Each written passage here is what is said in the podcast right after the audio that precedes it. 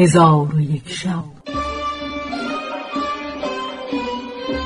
چون شب پانصد و شانزدهم برآمد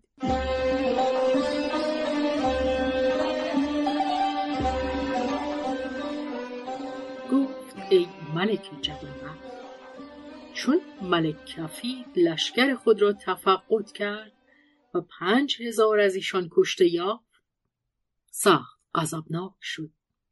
و اما ملک تیغموس لشکر خود را تفقد کرده سه هزار از ایشان کشته یافت. پس چون روز دوم شد ملک کفید به میدان برآمد و چنان کرد که روز نخست کرده بود و هر یکی از آن دو گروه طلب نصرت از برای خیشتن می آنگاه ملک کفید بانگ به لشکر خود زد و به ایشان گفت آیا در میان شما کسی هست که به میدان مبارزت رفته در جنگ از بحر ما بکشاید ناگاه جوانی پیل سوار که او را برکیک می‌گفتند پیش آمد و از پیل فرود آمد. در پیش لشکر ملک کفید زمین ببوسید و اجازت خواسته به پیل سوار گشت و به میدان راند و بانگ به لشکر ملک تیغموس زده آواز حلمن مبارز و حلمن مقاتل بلند کرد. چون ملک تیغموس آواز او بشنید روی به لشکر آورده به ایشان گفت کیست در میان شما که با این دلیر مبارزت کند؟ ناگاه جوانی از میان صفها به در آمد که به اسبی کوه پیکر سوار بود. چون به نزد ملک تیغموس رسید از اسب پیاده گشته زمین ببوسید و اجازه مبارزت گرفته سوار شد و روی به برکیک آورد. چون برکیک را بدون نظر افتاد گفت تو کیستی که مرا استهزا کردی و تنها به میدان من آمدی و نام تو چیست؟ جوان گفت مرا نام قزنفر است. برکیک گفت من نام تو در شهر خود شنیده بودم. تو کجا و جنگ دلیران کجا؟ قزنفر چون سخن او را بشنید در خشم شده عمود را از زیر ران خود بکشید. برکیک تیز تیغ بر کف داشت. پس در میان ایشان جدالی سخت روی داد.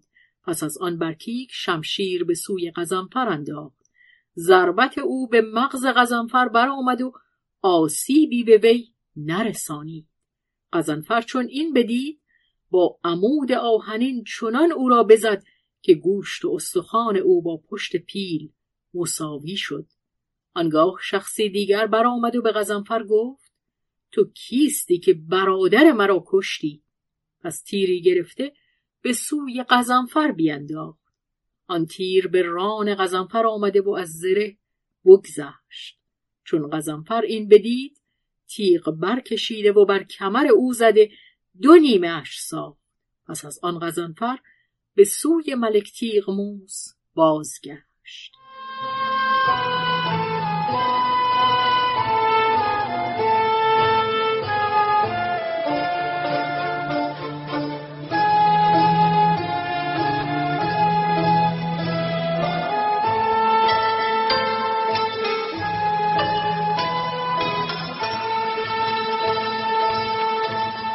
چون ملک کفید این را بدید؟ آنکه بر لشکریان زد و به ایشان گفت به میدان اندر شوید و خون برکیک از ایشان بگیرید.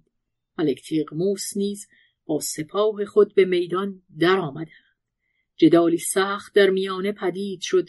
اسبان شیهه می‌زدند و مردان به مردان حمله آوردند. شمشیرها برهنه گشت و دلیران پیش افتادند و بیدلان لشکر بگریختند و از هر دو سو بوغ بدمیدند و تبلها بزدند و پیوسته در این حالت بودند تا آفتاب غروب کرد. پس از آن ملک موس با لشکریان خود از لشکر ملک کفی جدا گشته به خیمه های خیشتن باز آمدند. ملک کفید نیز با لشکریان بازگشت.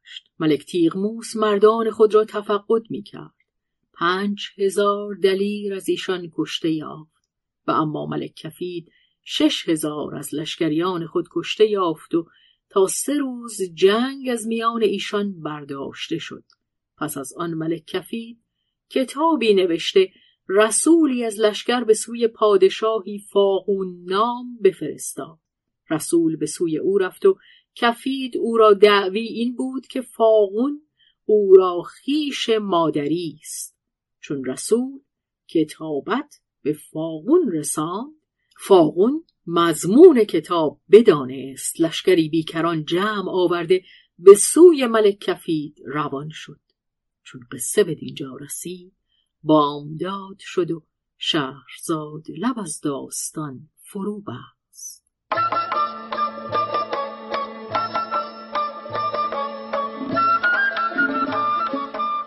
قصه گو شهرزاد فتوهی. تنظیم مجتبا میرسمی